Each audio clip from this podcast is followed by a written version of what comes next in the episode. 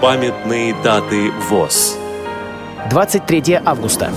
95 лет со дня рождения Евгения Николаевича Мачульского, доктора физико-математических наук, профессора. 25 августа. 75 лет со дня рождения Талгата Абдулхаевича Дубина, народного артиста Республики Татарстан. 26 августа.